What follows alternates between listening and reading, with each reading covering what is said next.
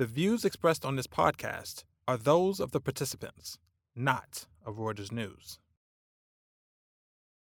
Is there light at the end of the business tunnel for Japanese automaker Nissan?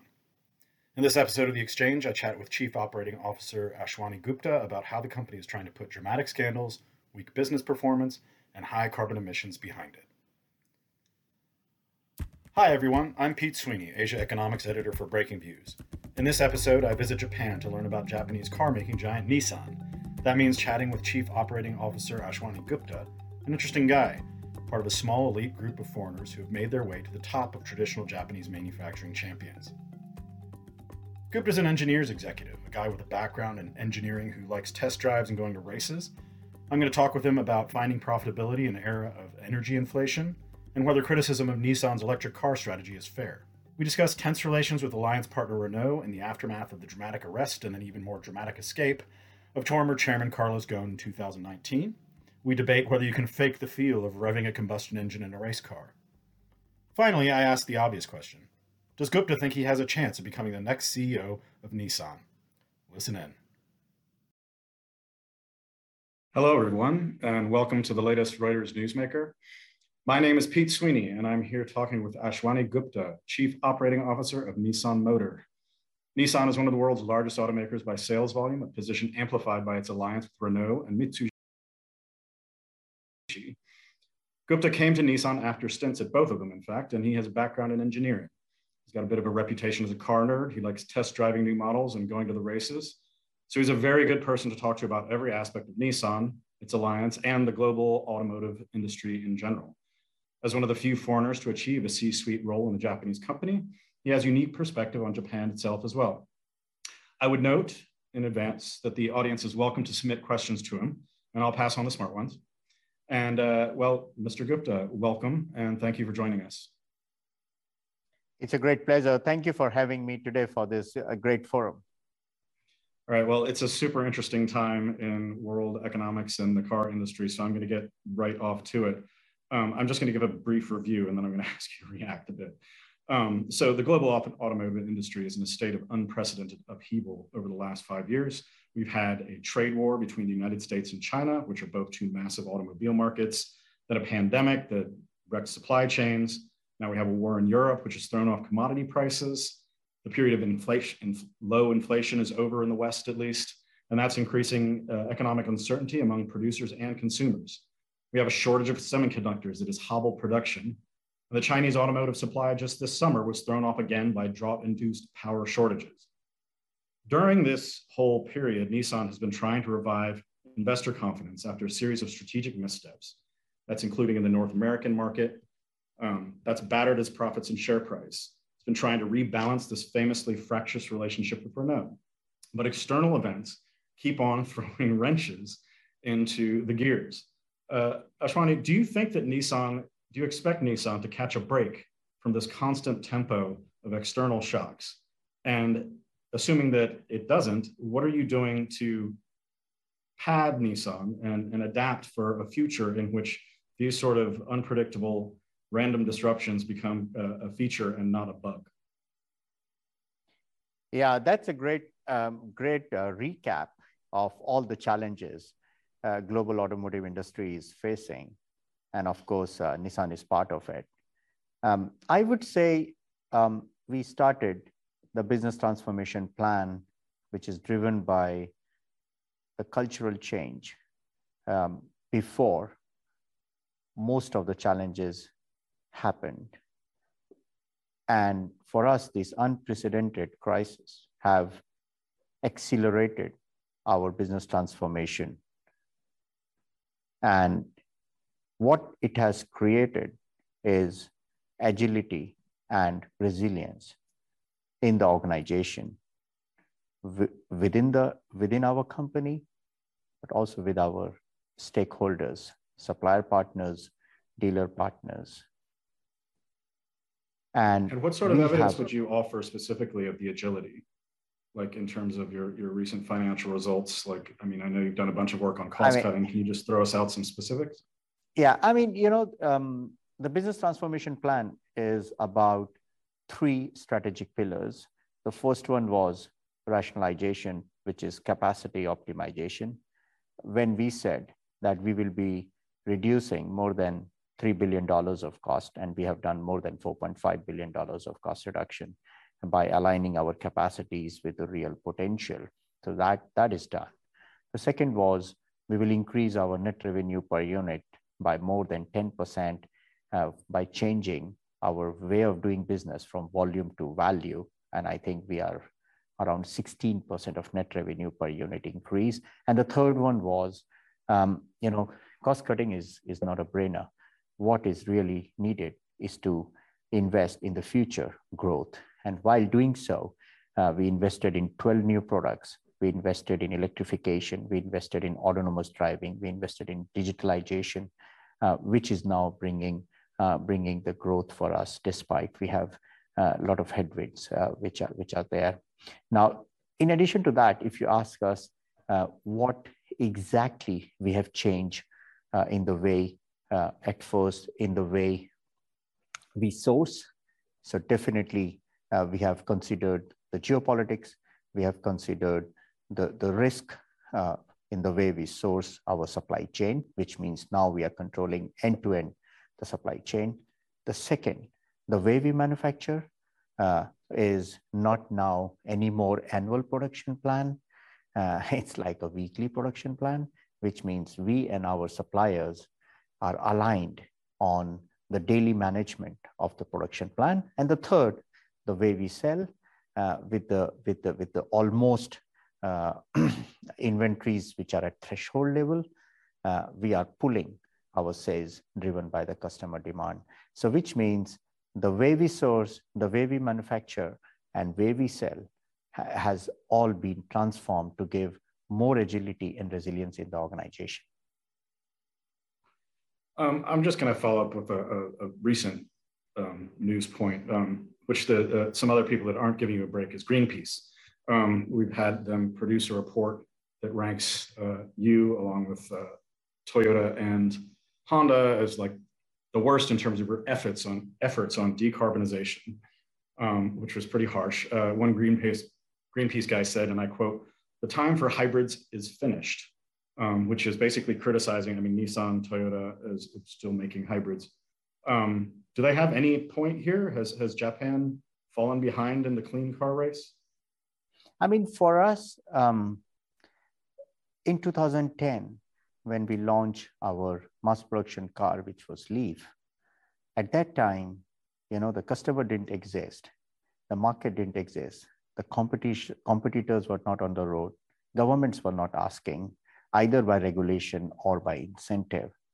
I And this was purely driven by Nissan's green initiative, which is drive innovation to enrich people's life. And since then, we have not changed our purpose which is number one, uh, to make cleaner cars, number two, to make safer cars, and number three, to make inclusive cars. And for all these three, we have electrification, we have uh, autonomous driving, and we have uh, the connected cars. We keep our mission, which is driven by a purpose. Having said that, country to country, when the policies are evolving, we align ourselves. That's what is, is Nissan doing. So if you like, if you ask us what is our strategy, our strategy is clearly to be a leading green brand in the world by driving the innovation that enrich people's life. Now, whether the world is ready for 100% green tomorrow morning, I don't think so. We have to go through this journey and to plan this journey, we have ICE vehicles. Second, we have the e-power, which is electric motor driven uh, vehicle, which is exactly the same feeling as battery electric. And then we have battery electric. So we have to take the customer through this journey so that customer is by himself deciding that the battery electric car has got better driving excitement, better total cost of ownership, and it is cleaner, which is great for environment. And we want customer to decide it. We, as automotive manufacturer, are the enabler to facilitate, accelerate the customer journey towards a greener vehicle. Um, you have some governments that are trying to force the pace, obviously, especially vis-a-vis hybrids. There was a proposal, I believe, in the United Kingdom to um, ban them soon. Um, Toyota is up in arms about that. Uh, the European Union is looking down on them. Um, what is your take on, on the European approach that, that we need to accelerate as fast as we can to a pure BEV battery powered model and leave the hybrid behind? What are, what are the downsides to that, if any? I mean, we are fully prepared because our electrification strategy is built on two pillars. One is e-power and the second is battery EV. And always the question comes that what are the advantages of these two distinctive technologies? E-power is battery electric without the plug and battery EV is battery vehicle with the plug when it comes to driving exploration, when it comes to um, uh, when it comes to the feeling, it is it is it is the same. And this is from the customer viewpoint, but from the economy of scale viewpoint, uh, we use the same e-power train for e-power and the battery electric, which is very unique uh, in automotive industry. Which means when we announced our investment in UK, which is our one plant in Europe, up to 1 billion pounds. It includes the plant modernization, but we have got the know-how to assemble uh, e-powertrain and battery EV on the same line. So which means we are already adapted to the powertrain mix. So if the governments are saying it's good for the customer, let's ban uh, e-power tomorrow morning, we are ready with the battery electric. If government is saying, no, no, no, we can continue a little bit. So for us, either or is okay because we are ready uh, to deliver to the customer both the offers. Well, I've got a question from the audience, um, uh, just specific about costs. Um, obviously, a lot of electric vehicle price points are quite a bit higher than conventional vehicles. Um, and now uh, we've got a bit of a surge in lithium prices, um, commodity prices, energy prices, everything. Um, do you anticipate that, that Nissan will have to lift prices for uh, models like the Leaf in Japan or, or elsewhere? Um, do, you, do, you, do you anticipate that these, this inflationary I mean, pressure will have to be translated into, into customer prices? I mean, that's a great question, right? I mean, I mean, I would, I would ask myself a very fundamental question. Um, who decides the price? And for us, it's customer decides the price. So we call it customer willingness to pay. And, and, and obviously, you know, we have one side of the business, which is how much customer is willing to pay. Or we have other side of the, of the business, which is how much we can sustain uh, the raw material price increase. So we have to see it totally as two pillars. On how much we can sustain is whether we can optimize the usage of the raw material. Yes, we are doing so. Uh, whether we can come up with a new technology. Yes, we are developing the cobalt-free batteries, for example. Um, whether we can make lighter cars. Yes, we are doing so. Uh, whether we can do uh, five uh, distinctive powertrains into one compact e-powertrain. Yes, we are doing so. On the other side, um, what customer is willing to pay uh, I think customer is always willing to pay when he perceives uh, the, the customer, uh, uh customer value in it. Uh, so for example, when we are launching Aura e-Power in Japan, 50% of our customers are the conquest customers. They are downsizing themselves from big sedans to the compact electrified vehicles because they see driving acceleration, they see the better total cost of ownership. So in that case, definitely customer is willing to pay. So for us, on one side, optimize the cost. On the other side, create the value which customer is willing to pay. And this is how the business mechanism work uh, for us. We don't raise the prices just for the sake of prices because we are not the deciders. Customer is the decider. Okay, I understand. Um, I just want to drill into that a little bit further because there's another factor at play, um, which would be the, the falling buying power of the, the Japanese yen um, we have seen an unprecedented, I think it's unprecedented, speedy, speedy decline in the exchange rate. Um, the past year and a half, it's gone from around 100 per dollar to now it's flirting with 150. I think it was 144 yesterday. The, the central bank is getting involved and, and trying to, to stem the route a bit. Um, but obviously, it's going to be very difficult for Japan, which is maintaining its current interest rate policy while the, the United States tries to fight off inflation by, by hiking um, for any sort of relief on that front to come through. Now, I know that traditionally a lot of Japanese automakers benefited um, from a weak yen to the extent that it flattered dollar based earnings overseas. But obviously, that is offset um, if your raw materials prices are more expensive in dollar terms. And I note in your last earnings report, you, you did see some FX gains, but they were more than offset by raw material gains. Um, can you just talk us through how Nissan is, is positioned to kind of cope with a, a volatile and possibly continually declining domestic currency? Yeah, I mean, you're spot on. Um, um, when we look at uh, foreign exchange, um, this comes at the last part of the business value chain uh, because we don't take our decisions, especially the mid and long-term decisions, based on the current foreign exchange rate. I think that's a, that's a basic assumption. Now, whether our global footprint will evolve because of current exchange rate, I don't think so, because exactly what you said, we have to see in totality.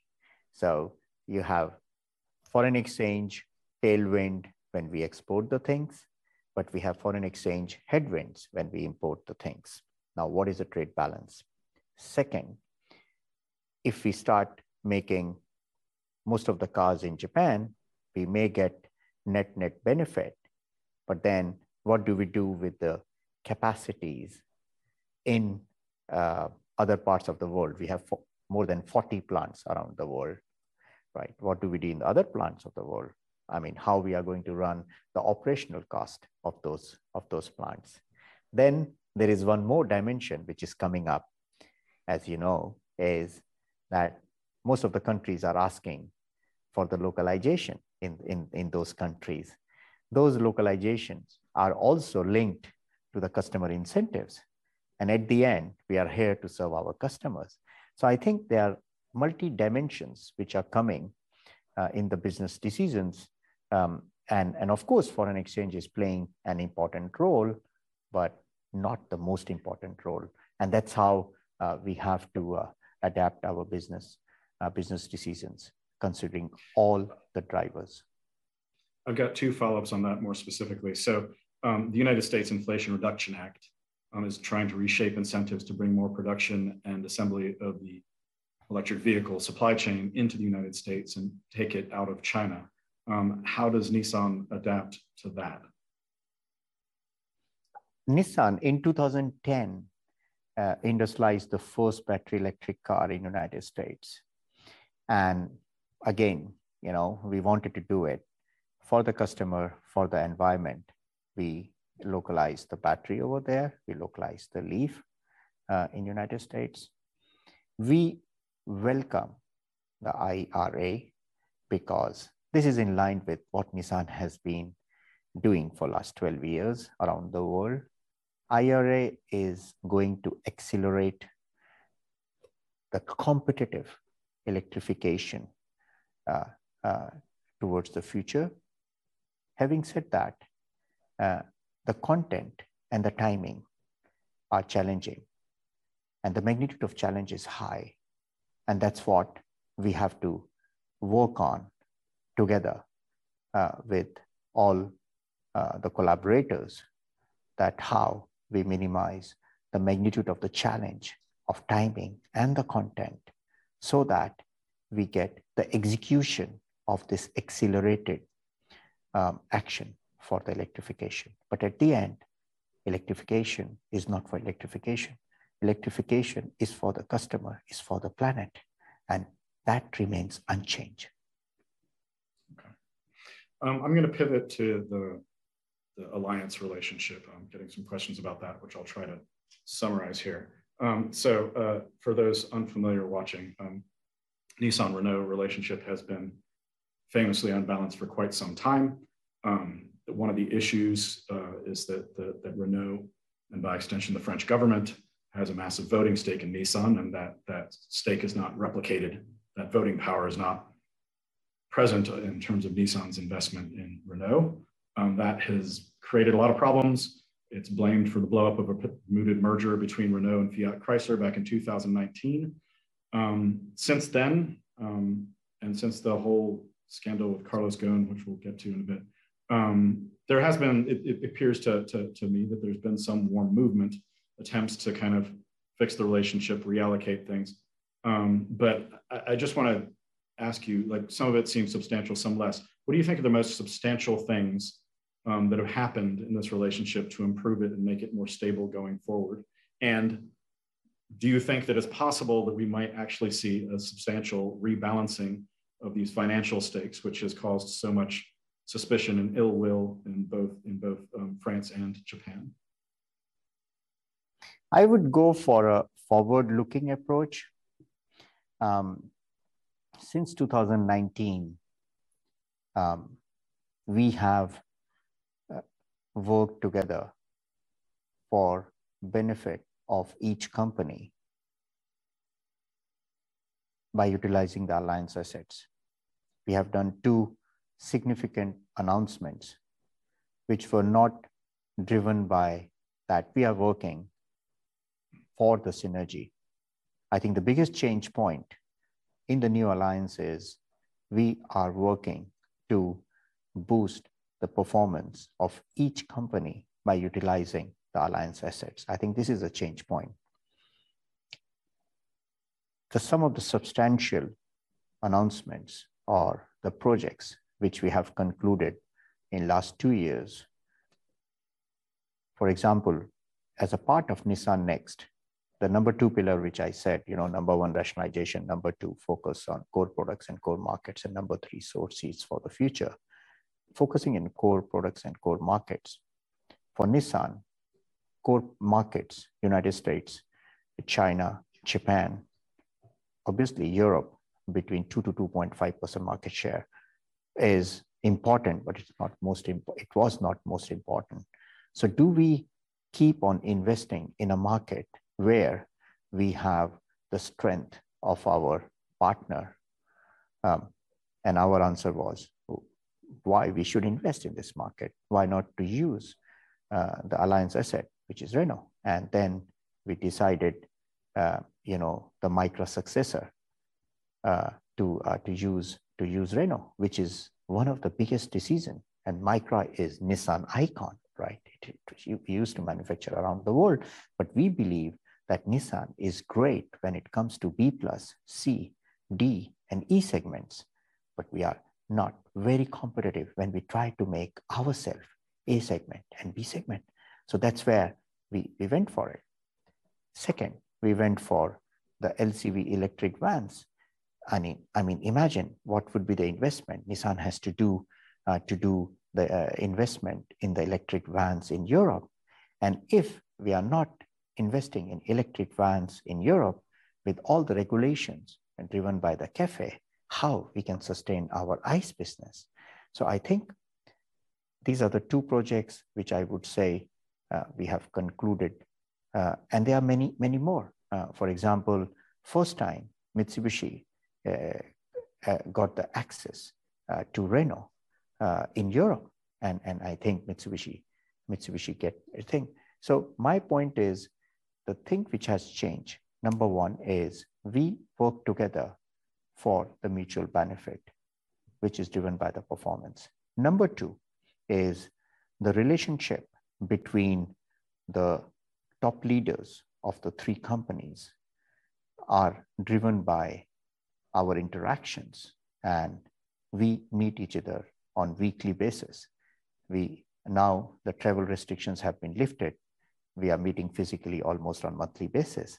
So one side, the business decisions, another side, uh, our interactions. I think these put together, we can say that we are moving uh, towards a very strong uh, relationship, which will prepare the next alliance. What about Renault's idea of spinning off its EV venture and inviting um, Nissan and Mitsubishi to invest? There's been sort of a ominous silence from the Nissan side. What, what, what, huh? what, should, what, what, should we, what should we make of that? I, I, I don't think that Nissan is silent on this subject. I, I think um, Luca De Meo was uh, very proactive in sharing with us uh, about this uh, about this project.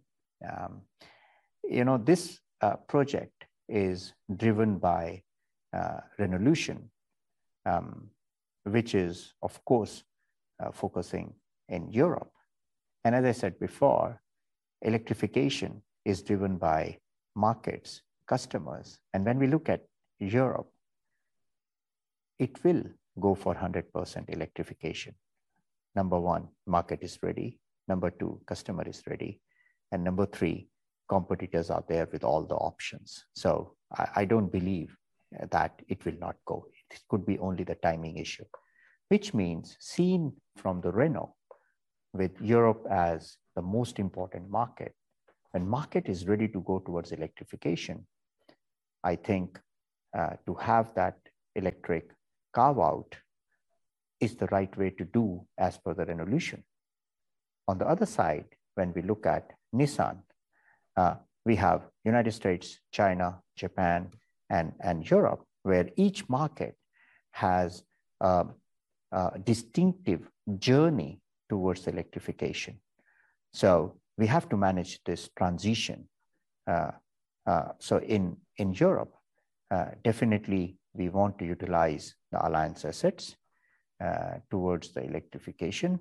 Now, till which extent we are going to utilize that, that is the discussion which we are constructively having uh, with the Renault leadership team. And once we are ready, uh, we will be definitely sharing with you. Um, let me just follow up on part of this, this, this division. So there's the idea that, that, that each car maker will have its own regional focus. Um, so Renault is obviously strong in Europe, um, but uh, and and there's been Nissan for various re- uh, sorry Renault for various reasons has has basically retreated from China significantly um, to the extent that it's just got a few small JVs in there. But um, I was struck by uh, the CEO Luca De Meo said he's hoping to return to China, and he's also there's also this this deal with Geely where um, I don't quite know what to make of it. Um, you know, obviously this is a very important automobile market, but uh, is is Renault supposed to be pushing that hard in China um, if Asia is your backyard? You know this um, this is very very brand specific strategy. So um, I will not be able to comment on that, right? This is very Renault specific uh, strategy. Having said that, um, I would like to emphasize um, that what and how exactly we work, though our markets are different, but we have three things. We have market by market, we have product by product, and we have technology by technology. So though our markets are different, but when it comes to product, the platforms are common. When I talk about Megane E-Tech and Ariya, the platform is common. Uh, when I look at uh, all the uh, C and D segment, the platform is common. So irrespective of that, Renault is focusing on Europe and we are focusing in Europe and other, other parts of the world, our platforms are common. Then the third thing comes on the technology. Um, when it comes to battery, you know, we decided to use the common battery. When it comes to uh, using of uh, hardware in the connected vehicle, we have common. So, uh, so I think we have three clear pillars where we find the collaboration, market, product, and technology. You guys are known for, I mean, you like watching car races and, and uh, Nissan has these these uh, very fast conventional combustion vehicles, uh, Nissan Z and these guys. How, how are you going to fit those in with, with electrification? That's a great question. Wow, thank you. Um, you know, the same question was asked to me uh, uh, last year um, when I revealed uh, the Z um, with the nine auto transmission, but also the six manual transmission in, in New York. And my answer was, we are doing cars for our fans, especially the sports cars. So when I talk to the sports fan of Z, uh, what they want, they want to hear the engine sound. They want to see that driving acceleration. So, um, so uh, you know, we have to do car for them, right? Then uh, we have the customers um, who are uh, asking us that no, they also want something which is good for the environment. So that's why we developed the e-fuel and we raised uh, Z uh, with the with the e-fuel. So which means the, the sport fans which want the engine sound, speed, but environment friendly, we have developed a fuel for them. And then the third thing is the customers or the fans, they don't want engine sound, but they want speed, but they also want um, the climate, uh, the environment friendly solution. And for this, we do the Formula E. And, the, and you know, people, I mean, when, when, when I am asked why uh, Nissan is investing in Formula E, uh, because we did our commitment for the next generation, generation three, because we want to learn this technology from Formula E, which is no engine sound, but speed. And then can't you like fake the engine sound though? Like I, the movie theaters where they put like the vibration in the seats and everything. Isn't there like a way to get around that without actually putting uh, fossil emissions in the air? I feel like that's I mean, solvable. If you if you ask that question to a sports fan, if you ask that question to sports fan, I yeah. mean, uh, no way that artificial sound can can can replace uh, the thrill you have on the steering when you hear um, uh, when you hear the, the sound from the from the engine. Uh, so once again, why we are doing Formula E is of course for our fans, but also to learn the electric technology driven by acceleration, speed, and then one day to transfer that to our future sports cars. But are we ready today? I don't think so because our customers are still asking us to give them thrilling cars, which, is, which are Z and GTR. How threatened are you, or in the long, okay, looking 20 years out, granted, mind you, but like, I mean, it has been quite notable the advances recently that Chinese automakers have started making, especially in the EV space. The country dominates the supply chain. Um, these guys, these engineers have grown up, you know, working in some of the best uh, car companies in the world. They've learned obviously how to make cars, um, and they're starting to export. They're forming alliances with you and everybody else. Um, I mean, for for decades, these JV partners in China were these kind of jokes. You know, these giant SOEs just sat there and took money from the joint ventures and and then didn't build anything that anybody would buy inside China or out. But now clearly we have some companies like Great Wall, Geely, and we've got NIO, you know, that investors are quite excited about and are, are moving up the value chain and they've got they're sitting on you know this huge supply chain. They've got policy support. Um, how much does nissan do nissan and and and these other guys you know who have been seeing slowing sales growth in china by the way um, how much do the big champion automakers need to worry about the chinese? You know that nissan is one of the first joint venture in china. And you know it was just, I think, one or two days before pandemic was announced in China. I was there. I was there in Wuhan because you know our headquarters is in Wuhan. I did not. And since that. then, and since then, you know, uh, I, I, I, am not fortunate to, uh, to travel to China. So it's almost for me three years. Um, now, in what we see uh, even if we are running the business remotely, uh, what we see is definitely um, there is a significant progress in the cars launched by the Chinese OEMs. Um, we had uh, got some cars in Japan. I personally drove it with my executives. Number one, the perceived quality has been significantly improved and in line uh, with the average global uh, perceived quality. I will not say better or less, but let me say more or less average. Uh, when it comes to the driving and handling, this is also, I would say, uh, it's at it's at global level.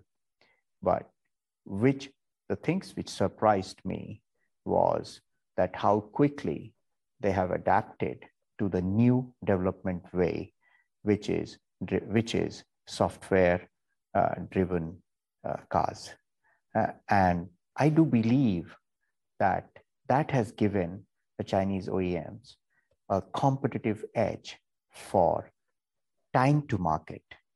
So when uh, you know the, the conventional OEMs go through their own process of the development, and when we look at, I'm not inside the you know the development process of the Chinese OEMs, but what I see and what I feel looking at the electronic architecture, looking at the software capability, that definitely they have reduced or optimized their development process by a significant amount.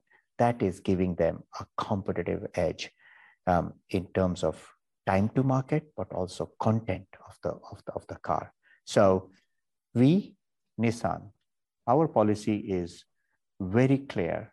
We always take competition as a healthy sign to improve where we have to improve. On the other side, where we have our strength when it comes to uh, you know the driving exploration, when it comes to autonomous driving, all these kind of uh, technologies we have, we have to be uh, more uh, stronger on that. On the other side, where we do believe we have to catch up, yes, we have to learn from uh, from these uh, from these OEMs. For me, competition is always better, and it teaches you to improve further and grow further. Is there room for you guys to go into hydrogen cars? Is that something that's interesting? Given I mean, the, the question is, you know, energy we, we, we, Nissan, Nissan has this technology, right? I don't know, 20 years mm. before we sold it. And I think that technology is used by some of the taxi companies the question is why we should go for it. Um, and when I ask this question to myself, why I should go for it, to be honest, I don't get the answer uh, because um, if we go it for driving exploration, I think the battery electric is better. If we want to go it Nissan, right?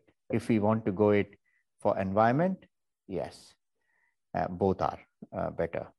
Number three, uh, whether we can install uh, the, the infrastructure at home, I have a question.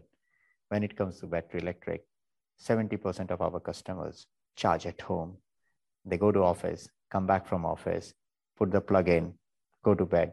Next morning, the car is ready to take them back to the office. So those are the things that we are considering at the end, which technology is creating the maximum value to the customer. When we look at it, we prioritize battery EV and e-power. Understand. Okay, um, so I'm going to dig up some ancient history here um, just for a moment. Uh, so the scandal around your former chairman, Carlos Ghosn, was one of the most painful in Nissan and Renault's collective corporate history, I would say. Um, so you're excused for wincing if I summarize it for some of the people who didn't pay close attention. Um, in a nutshell, um, Ghosn felt he was underpaid. Um, he did something about that that uh, Japanese prosecutors did not like. Um, they jailed him. Um, it was this huge media mess. And then he escaped in a piece of luggage to Lebanon. and it was just one of the most incredible, dramatic, ridiculous corporate scandals, I think, in, in automotive history. Uh, tell me if I'm wrong. Um, and, and, nobody came out looking very good the Japanese justice system looked pretty harsh. Uh, looked venal. Nissan looked badly governed for not being on top of it. Um, what are your takeaways now that the dust has settled a little bit um, from that whole experience? I am more about the forward-looking uh, approach, right? And we have to move on. Mm. And um, number one is, you know, the Nissan has established um, the three committee governance structure, uh, which is nomination committee, compensation committee, and the audit committee, which is run by all independent directors. I think very strong governance has been put in the Nissan. That's number one. Number two is that we created Nissan Next, which is owned by our employees and our partners. And now we are delivering that business transformation plan. Number three, while delivering the business transformation plan, we plan 10 years, which is Ambition 2030, driven by electrification, autonomous driving, and the connected. Number four, we defined the new alliance, which is performance for performance utilization of alliance assets driven by the mutual agreements among the top leaders of the three companies. And all these four to five key actions which we took are paying. And you can see that how we are progressing uh, towards, a, towards, a, towards a bright future. Well, what's, what's been striking me on my, my visit to Tokyo right now, um, which has been a, a, long running, a slowly running trend, but um, it's been quite interesting to, to notice how many um, foreigners I'm meeting who are running or at the very top of, of Japanese companies. Um, so you've got foreigners running Takeda, the pharmaceutical company. Um, the, uh, the head of, of, Mitsubishi Chemical is a Belgian guy, I think. Um, you know, and, and then we have Ghosn and, and you. I'm just wondering, I mean, you've done a full tour of, of Nissan and Renault. You're an engineering guy, you know, you, you're, you're a car maker's kind of executive. Um, but Nissan in particular is this company where obviously geopolitics and national loyalties and all these other factors have played this outsized role. Um, you know, and then you have the Ghosn scandal. Do you think after that, after all that, you know, there is room, you know, for somebody like you to move into the top position again at Nissan, or did Ghosn ruin it for everybody? I mean, I would look at it in in two ways. Um, number one is I'm already at the top position. Uh, number two, number two, uh, what happens to me next? I think it's only nomination committee who can discuss and who can decide. Mm-hmm. Um, on the other side, um, Nissan um, has been recognized as a most diverse company, uh, not in only terms of employees, but also in terms of customers, but also the product lineup. I mean, we make from A to Z. Uh, so when our products are diversified, when um, when our uh, uh, when our customers are diversified, and when our employees are diversified, then what makes us strong is our inclusiveness. And I think that Nissan gives a very, very um, um, prominent uh, inclusive culture which attracts each and every diversity. With two my personal recognition. Number one you should be there in japan. First we have to respect the culture but that's not only in japan. I mean this is true for every nationality when he or she works in any part of the world respect the culture but keep the originality. That's number one. Number two is the skill and competencies to drive the performance should be complementary, which means if I'm in Nissan, my skill and competencies, which comes from my diversified experience uh, around the world in different cultures, in different circumstances, I have turned around the companies, I have grew the companies, uh, I have started the companies. So this complementary skill and competency help anyone to really lead the business. But once again, respect for the culture, keeping the originality is most important. Okay, well, I'll just ask one final, more specific question. Do you want to be CEO next? I mean, as I said, this is nomination committee to decide, but but I mean, do you want to be a CEO? Whatsoever, whatsoever job I have, whatsoever job I have taken since I graduated university in 1992, every morning I take the job as I am the CEO of the job because I feel the ownership and accountable, whether it is a buyer job or it is a business unit head job or it is a COO job, I feel I am the owner of the job. That's more important for me.